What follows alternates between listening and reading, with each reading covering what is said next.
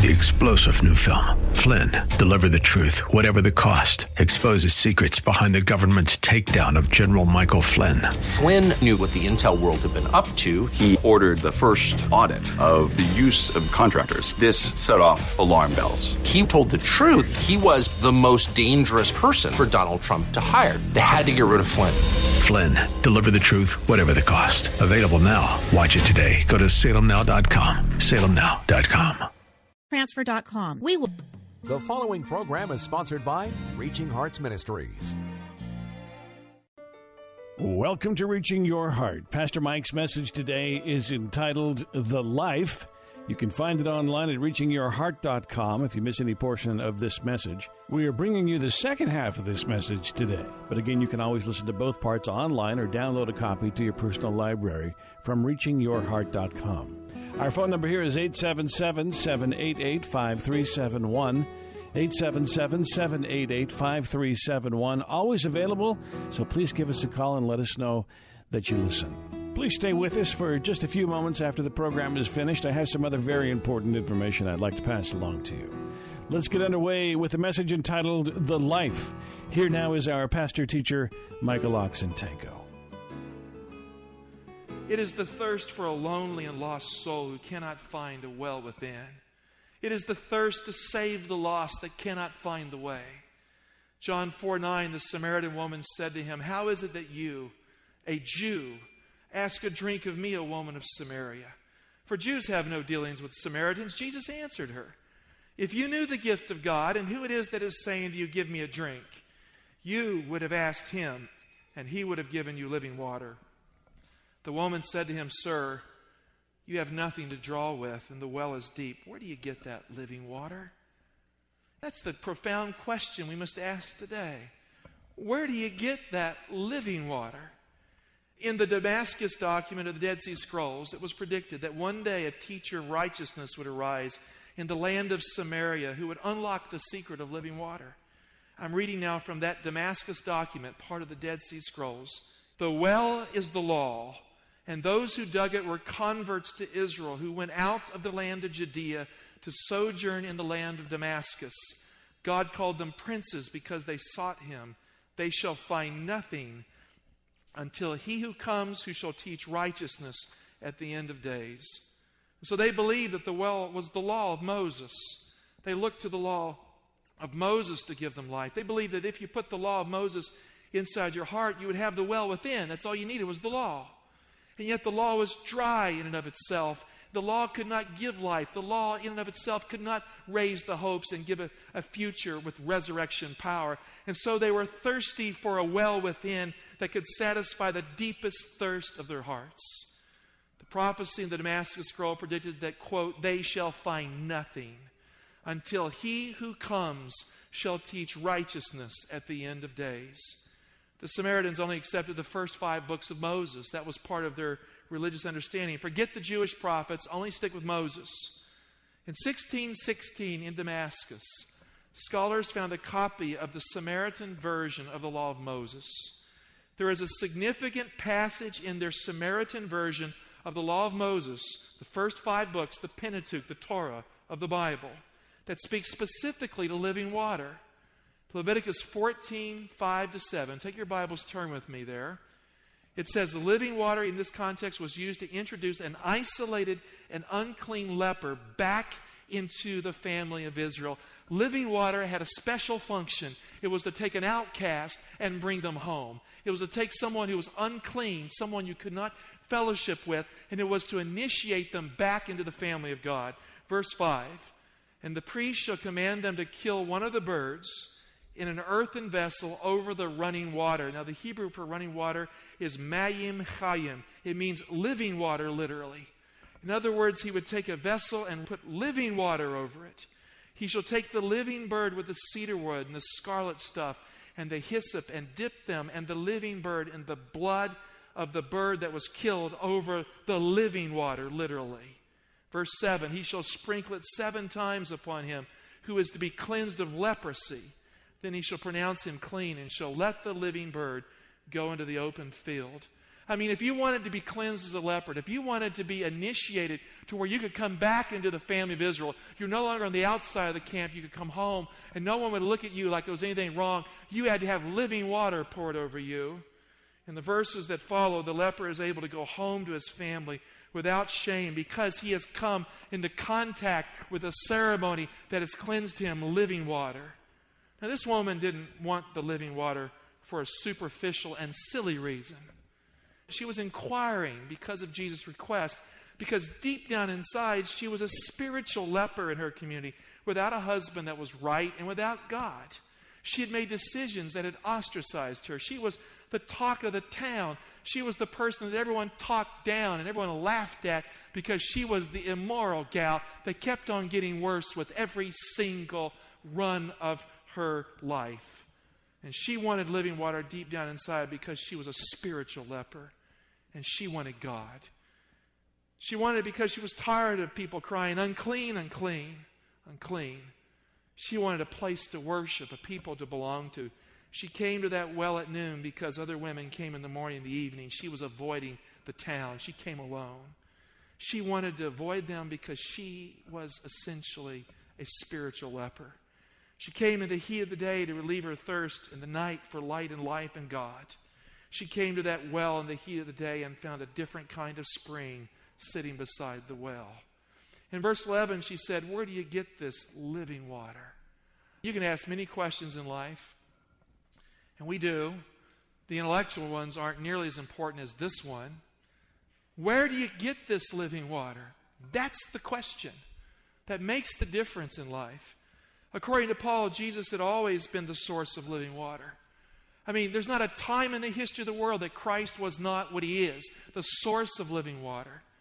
Paul says in 1 Corinthians 10:1, I want you to know, brethren, that our fathers were all under the cloud, all were baptized through the sea, and all were baptized into Moses in the cloud and in the sea, and all ate the same supernatural food, and all drank the same supernatural drink, for they drank from that supernatural rock which followed them. And then he just says without apology, that rock was Christ. I mean, you can't get life in a desert that really makes you live unless that rock is Christ. Christ was the sustaining power that gave living water in the Old Testament. The Jewish rabbis believed that there was a literal rock that bounced around in the desert that gave them water to drink. A literal rock. They didn't know there was a living rock with living water. Exodus 17, verse 5, is the background for this tradition.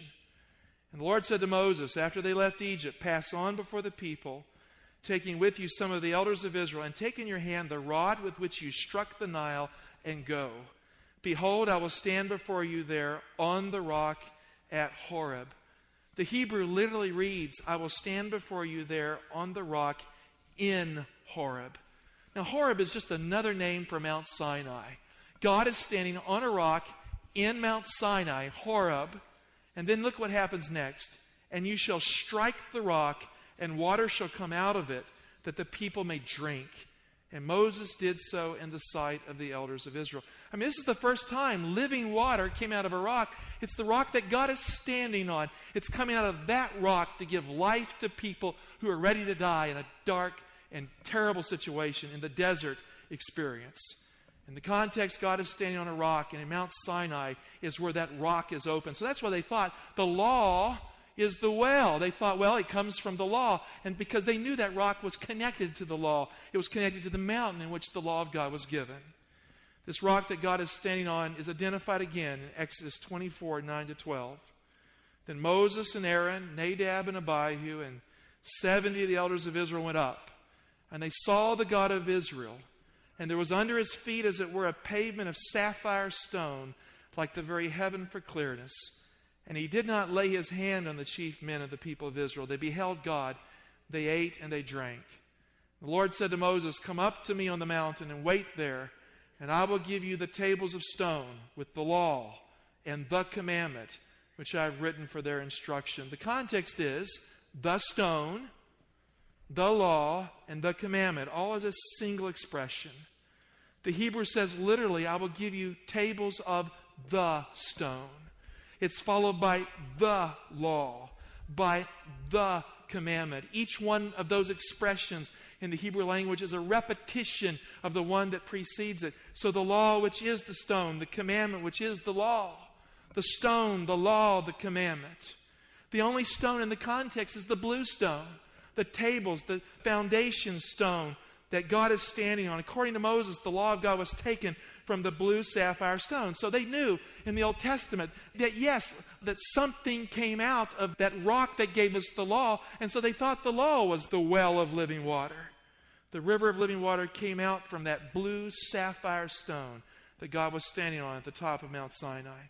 According to Moses, spiritual healing and moral certainty flow from the same rock. Ezekiel 126 identifies the sapphire stone that God was standing on at the top of Mount Sinai as God's throne. So it's not just an ordinary stone, it's God's throne. It's a throne stone.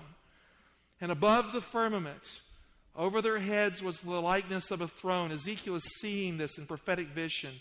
In appearance like sapphire. The Hebrew says literally stone sapphire. Better translated sapphire stone, but literally stone sapphire. The same Hebrew word used for stone is used in Exodus 24 12, tables of the stone.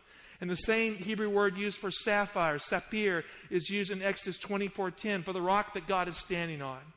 And then it says, and seated above the likeness of a throne was a likeness, as it were, of a human form. We now know what that rock was. It was the throne of God. The law of God came from the throne of God. Living water came from the throne of God. So, in a way, they were right. The well is the law, but in a more profound way, they were wrong. They didn't get the deeper significance of it.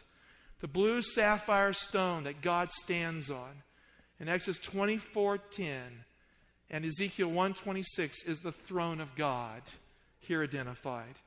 In the context of the law of Moses, the blue sapphire stone is the source of the living water. It is the life spring. It is also the source of the law of God. But more importantly, the rock is not ultimately a place in Torah theology. In the law of Moses, it's not about some cold rock, be it precious or not. The rock is a person. The stone is a gemstone. The stone is a precious thing that is more than a thing, that is a person, the ultimate person, who is the life. In the middle of the blue sapphire stone throne of God, there is a living person who is God's authority and who is the source of living water from which all blessings flow. Jesus is the rock that gives us living water. And the source of living water at the well of Sychar is a thirsty Savior who is thirsty for a lonely woman's soul. The center of God's authority, the heart of God's will, the rock that gave water in the desert has found his way to a woman who can't find him in a land that doesn't know to a city called drunkenness to find the lady who needs the well of living water. The one who said, I thirst at the cross has springs of living water waiting for you, dear heart, at the throne of God today. He's just as passionately interested in your future as he was for hers. He is still the life and the well within for life. Revelation 7:15 Therefore are they before the throne of God. And God's people in the future will serve him day and night it says within his temple. And he who sits upon the throne will shelter them with his presence. They shall hunger no more, neither thirst any more. The sun shall not strike them, nor any scorching heat. Now, notice verse 17. For the Lamb, where? What does it say? In the center of the throne, at the heart of God's authority, at the heart of the blue stone throne of God, at the heart of God's authority, his moral law, is a person for the Lamb in the center of the throne will be their shepherd, and he will guide them to springs of living water, and God will wipe away every tear from their eyes. Friend, the Lamb, our Lamb, Jesus, is at the center of the throne. And the Lamb is the one who leads us to springs of living water. In Numbers 15, 37 to 40, according to the law of Moses, every Jew was to wear a blue tassel that would symbolize the law of God. Why? Because the law of God was taken from this blue sapphire stone, because it represents God's cosmic law, the constitution of the universe. His foundation is none other than His throne, and at the center of that is Jesus. Christ is the center of God's authority, He is the center of God's constitution for the universe. The moral law and how God dealt with its breaking at the cross comes through Jesus to the universe. It was to remind them that the law was taken from that blue sapphire throne of God. And rabbinical tradition supports that claim. They understood it that way. In the Bible, the color blue represents the Ten Commandment law of God. But it also represents Jesus, who was true blue to you at the cross. The Jews who wrote the Dead Sea Scrolls taught that the well is the law. They were only half right in this understanding. You know, when people teach the blue stone, they leave Jesus out of it, they're only half right. Yes, the law of God was taken from the blue stone throne of God. But, friends, it's not just an inanimate rock. That rock that followed them was Jesus. The rock at the heart of God's authority is a living person. The law of God is alive because Christ is the law. They were only half right in this understanding. The plan of God, the well is the lawgiver who died for us at the cross. The lawgiver is the law.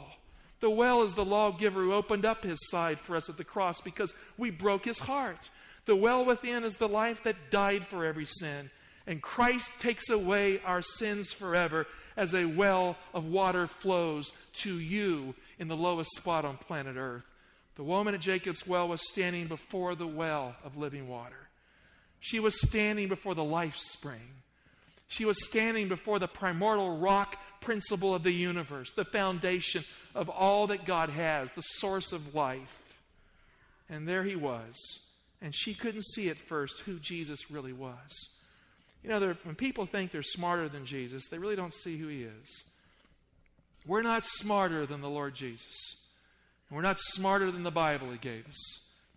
We need to humble up, stop the fake intellectual talk, and come to Christ and let the Word of God have its impact on us and not play games with the well spring, with the life spring. The Hebrew word for well also means eye.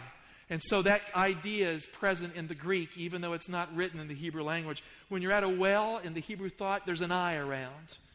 Rahab was at the well of the life of her sight when God saw her. And so there's context here. John 4:13. Jesus said to her, "Everyone who drinks of this water will thirst again. But whoever drinks of the water that I shall give him will never thirst. The water that I shall give him will become in him a spring of water welling up into eternal life. The woman said to him, Sir, give me this water that I may not thirst, nor come here to drink. And Jesus said to her, Go call your husband and come here. That was a great question. What's that got to do with anything? The woman answered him, I have no husband. And Jesus said to her, You are right in saying, I have no husband. You have had five husbands, and he whom you now have is not your husband. This you said truly. Whoa. Gentle Jesus, meek and mild, wouldn't hurt a little child. That's pretty direct, isn't it? Isn't that pretty direct?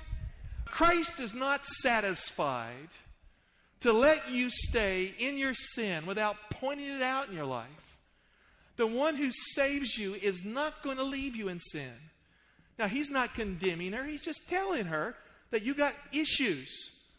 And you didn't frame it right. You were trying to hide it from me. You can't hide it from me because I'm not only the well of living water, I'm the eye of God that sees deep into every part of your life. I know you as an open book. How many people come to church for the culture, the liturgy, the form of faith, and they fail to find the living water? This woman was living in known sin, deliberate sin. We're not talking about the kind you accidentally commit. This was the kind you planned to do, and you planned to keep on doing it. This is the kind of sin she was struggling with. Maybe she wasn't even struggling. It's just what she was about. She had five husbands, one after the other. I mean, today it could be different. It could be that video machine you don't get out of your home because you keep playing deliberately that stuff that will keep you out of glory and will corrupt your kids. Maybe it's that for you. Or maybe it's the love of money, the love of success, or the love of accolades from others. It could be narcissism, you just liking being liked too much. Everyone can have their own issues, and everyone has had their own issues at some point in time. The point is, the Lord knows them all. And so here she is. Christ is the well within, who is the eye of God that sees everything. And he sees right inside her life. See, God can't fix you by just working the outside over. He has to fix you by going inside. It happened to me. I had a friend up here for a board meeting. I took him back to the metro, I took him to Union Station where he would go home. And as I got to my car, I didn't notice it till I'd driven away and I parked in another place. That someone had dinged my door in my new car. Have you ever had that happen? You buy a new car and someone takes a door from their truck or something insensitive, it puts a one inch ding in it. They call that a dent, right? And then they just drive off. They don't put any piece of paper saying, I messed your car up or anything like that.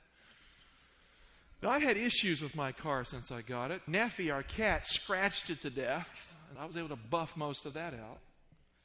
But this one was hard to handle. How do you fix a ding? I tried to think, well, maybe I push the metal, you know, on the outside, it'll work its way out. I couldn't do it.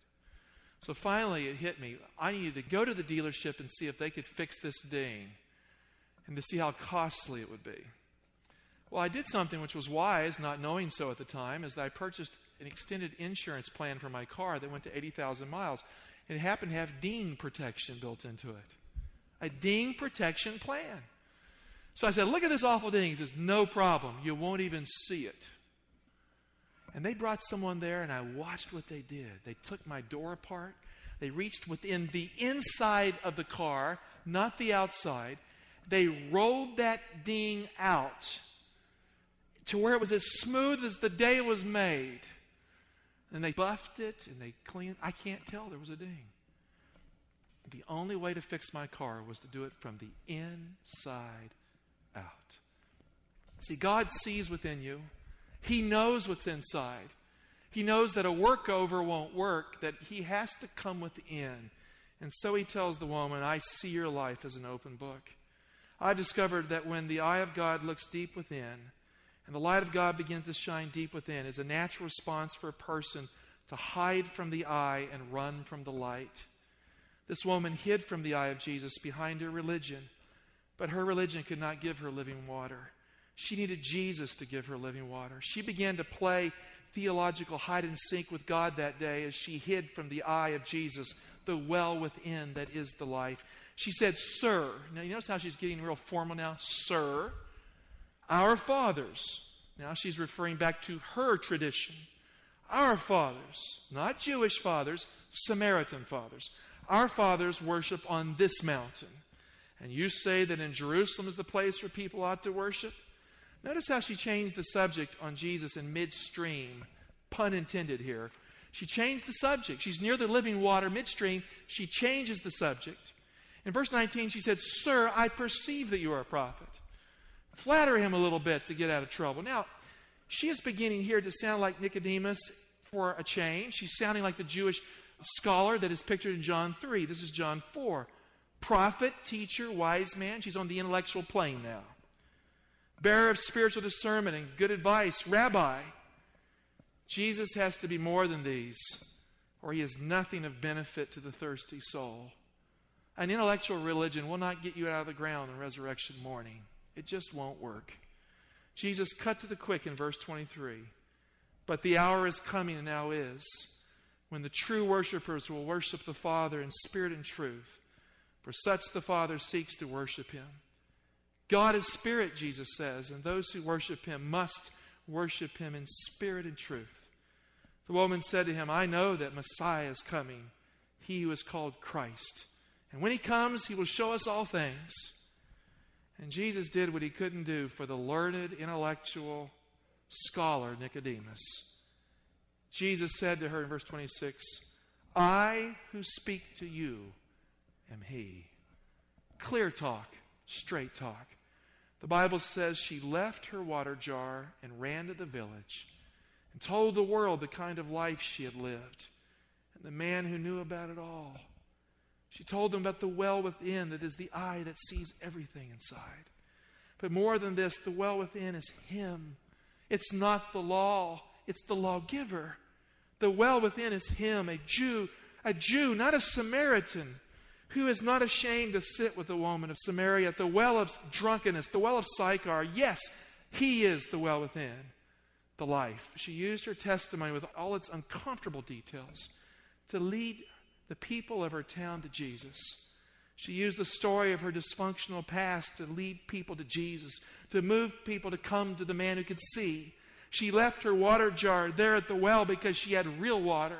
She had the kind that would last a lifetime within. She didn't need that water jar anymore. She found her water somewhere else that day. The life that comes from Him, the well within. Nicodemus took three years to find Jesus because he wanted to operate on the intellectual plane.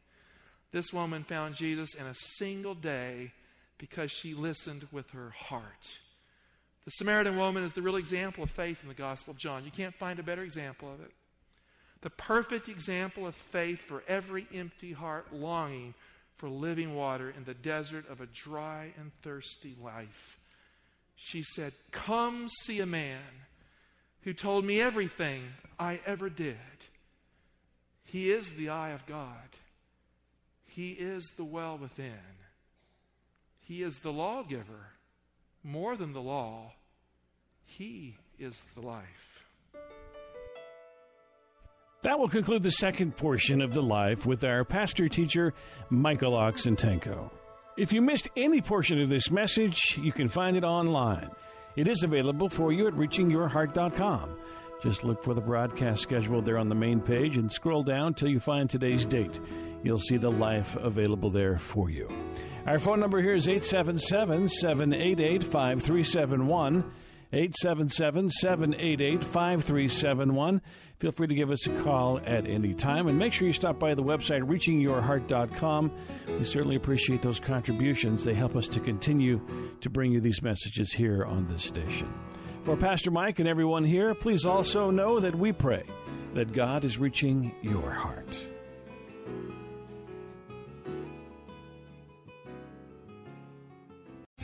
Three star general Michael J. Flynn, head of the Pentagon Intelligence Agency, knew all the government's dirty secrets. He was one of the most respected generals in the military. Flynn knew what the intel world had been up to. He understood its funding. He ordered the first audit of the use of contractors. This set off alarm bells.